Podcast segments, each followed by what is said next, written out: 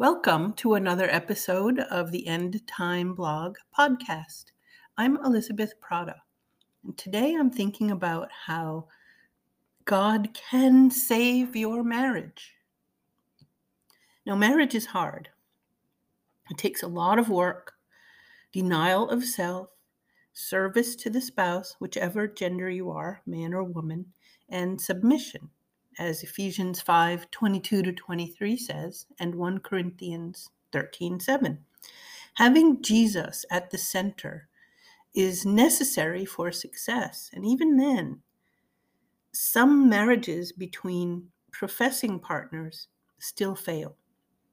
Without Christ, I'm not sure how any marriage survives. You take two sinners put them together as one flesh each must submit to the other. And, well, without Christ, the entire endeavor is harder than salmon swimming upstream.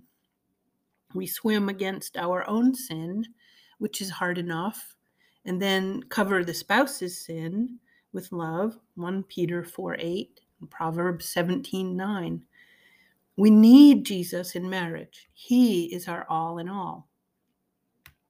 In our sinful outlook, sometimes we forget that our great God is a healer. Not only does he heal our physical bodies when he chooses, not only does he transplant our sinful heart from one of stone into one of flesh, but he also heals marriages. If the bitterness that rises up between the man and the woman, the only true marriage, and are sinfully nurtured and seemingly permanent, set in stone, they are not. He wipes away the anger and hurt and disappointment if the couple submits to him in repentance. He smooths the angry hearts. He reconciles drifting couples. And here are two stories of just such a healing within marriage. And may you be encouraged as I was by these sweet testimonies. This first one is Jennifer and Tom Buck. And Jennifer recounted on the G3 Ministries website how God restored their marriage in their early days, 35 years ago when the couple was new to the union of matrimony. Tom is a pastor and Jennifer is his wife. I've included the first paragraphs here as an excerpt, and then the link to continue reading how God restored them is below that. Please read it. It's encouraging to see what God can and does do. Here's Jennifer quote, This summer, Tom and I will celebrate our 35th year of marriage together. The vast majority of those years have been wonderful and we make a good pair in our home and ministry together. However, the early years were not so wonderful. They were hard, very hard. I entered marriage with my own insecurities and lack of confidence in myself. My husband desired to be a godly leader, but he struggled to understand how to lead in this way and was crippled by the anger he carried. In our first few years, we limped along trying to figure out married life. I knew something was not right. I sensed we were not reflecting the beauty of marriage that I had witnessed in the example of my parents and many others. Yet I was ignorant to understand what was brewing in our home. The rest is at G3 Ministries. Please continue reading it. I'll put the link in the show notes. It's a beautiful story.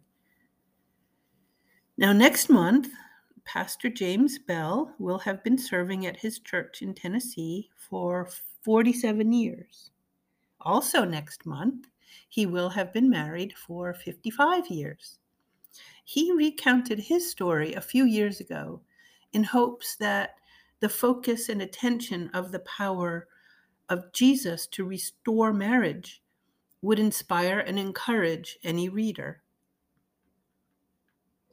Here is Pastor James Bell. Quote, this story is true, like most young couples. This couple was sure that they loved each other. They didn't really need the one pre marriage counseling session, but it was required. So there they sat before an aged pastor who had long ago performed the wedding of the parents of the young lady. Wedding day. It was a beautiful wedding in a large church's chapel. Every pew was filled. The weather was hot. The wedding went off without a hitch. But hidden beneath were serious seeds of destruction, and troubles began soon. They mushroomed, but were still hidden from public view. However, in less than a year, all the emotions of love were deeply dead. To the couple, a son was born, at which time her parents came. And somehow the sadness and hurt was seeping out. For before her parents left to journey several states back to their home, they looked at the young father in the eye and said, It all depends on you. While not totally correct, but they were more right than they knew, they were met with stone-walled silence. A few months would pass, and the young family flew back to the city where they got married. They visited with her family, and the young husband later journeyed to another state to visit his family, and then back to their faraway home to work and school. Just a few days later, as he arrived home at the usual 2 to 3 a.m. from work, a letter had been left for him. He opened it. His wife had written, It's over. My dad will be out on Friday to get my belongings. The young man, alone in their apartment, raged with anger, then wept like a baby. And then he awakened upstairs friends and showed them the letter. The neighbors were shocked. No one knew. The couple had been very good at hiding. Back downstairs in the apartment, the young man became overwhelmed with one conviction. He had vowed, until death do us part, he had not a clue of how or if the marriage could ever be healed. He knew one thing by the authority of God's word, he had to try. Thus, he got into his car, drove across several states to her parents' home. The journey was instigated and empowered by one reality the authority of the Word of God.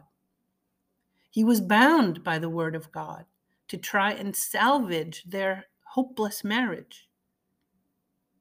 Note, looking back, it was especially right that he, the husband, should humble himself and initiate reconciliation.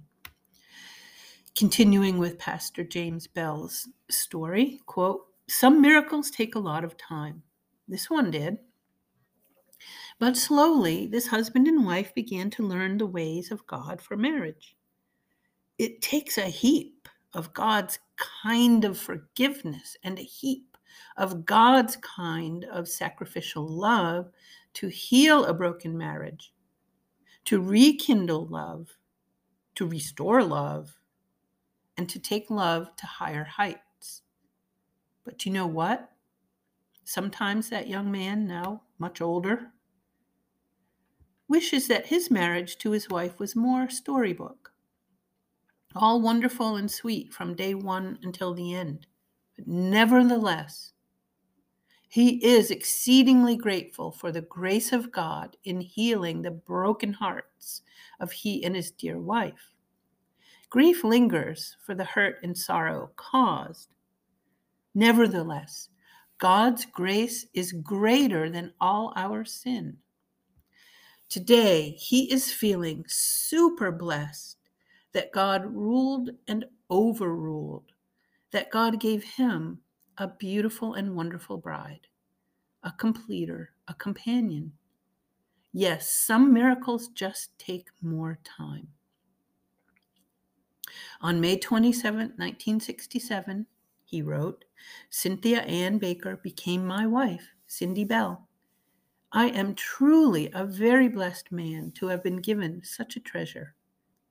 I love you, Cindy. Wow, 49 years today at the time that was written. Let's do 31 more. With all those years added on, I will only be 102. And by then, you'll only be much younger. This was James Bell rejoicing in an amazing grace book, Marriage, May 1967. And at the time, May 2016. Well, in another essay, Pastor Bell wrote the following quote, I've witnessed or read of storybook marriages, as well as having had the honor of helping more than a few couples experience their own love stories. How beautiful and precious are those rare ones whose entire married experience was or is storybook. They started right, continued right, and ended strong at the time of death, or they continue still. But sadly, all too often, marriages turn sour. Love's affections, kindnesses, and good times disappear. Anger, resentment, and hopelessness reigns. For such a time, sometimes for years, the couple may have it all hid. Nevertheless, evil, malignant, destructive emotions, words, and beliefs are in charge. The end is announced. For most, the hurt never ends and the scars never heal. However, the day of miracles is still with us. God rules and overrules the Holy Spirit causes the truth and power of the Word of God begin to take root. God delays and even destroys the bad end, and God brings about healing. At times, it is two steps forward and three steps back, and yet the healing continues. Raw faith, obedience to the Word of God, makes a growing impact. Yes, Miracles come when there is the obedience of acting upon the Word of God in faith, so as to deal with one's own sins and failings, and leaving the spouse in God's hands. Miracles come when there is discovery that genuine love is not an emotion or feelings, but rather such love is sacrificial action for the good of another without demanding a response in order to please and honor Jesus. And yes, over time, the emotions of love begin to be restored as the fruit, which is an overflow of genuine love. A beautiful life of growing love is not reserved for the storybook few. There are also miracles of amazing grace even for those who are presently feeling that they're utterly hopeless and failure. I know, wrote Pastor Bell, we were there. I am so thankful that by the grace of God, there came a day when I began to see clearly. And today I see clearly that life's trials, tribulations, pressures, troubles, injustices, are, among other things, divinely designed to reveal what is in one's own heart. And there's a little bit more that you can read at the blog. That was James Bell, a long-time married pastor, with some words of wisdom.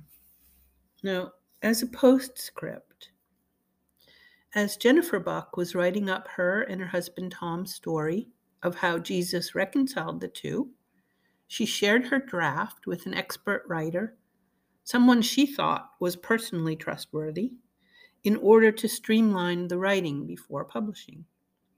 But the project was put on hold for a few years. But the person apparently held on to the draft, the only person that had it, which contained information Jennifer later deemed unnecessary to the story and was redacted in the final draft that I linked to above. But the sole person who held the draft somehow had let it fall into others' hands or not until such a moment when it could be used against her husband by power brokers in the Southern Baptist Convention. And it was used. Because it should be noted that Pastor Tom Buck is now running for president of the Southern Baptist Convention. And some power brokers against his candidacy chose to release Jennifer's draft as a weapon in order to try and discredit Tom. Sadly, rather than focusing on the point of this whole prospect, the restorative power of Jesus in marriage, the issue has become subsumed under the power of machinations of those people in certain seminaries and denominational structures in the SBC. Jennifer's statement from the elders, I mean, Jennifer's statement on the weaponization of her essay and of restorative grace is below, as well as the statement from the elders of the church in which Pastor Tom serves. They are addressing the discrediting campaign. It's an activity like this that makes couples and individuals laboring under a burden of sin reluctant to come forth and confess one sin to each other as the bible says we are to do. James 5:16 sin needs the disinfectant of light and the open repentance of it in order to begin the healing process the SBC people who chose to publicly humiliate a couple who were seeking to encourage others with their story of Jesus' grace, well, they will be reckoned with on the day of judgment. Meanwhile, let the stories of the bucks and the bells encourage you, especially if you are feeling bitter or angry or disappointed within your own marriage. Jesus can and does heal marriage. Well, this has been another episode of the End Time Blog podcast. I'm Elizabeth Prata, and I hope this has encouraged you. And I also hope you have a wonderful day.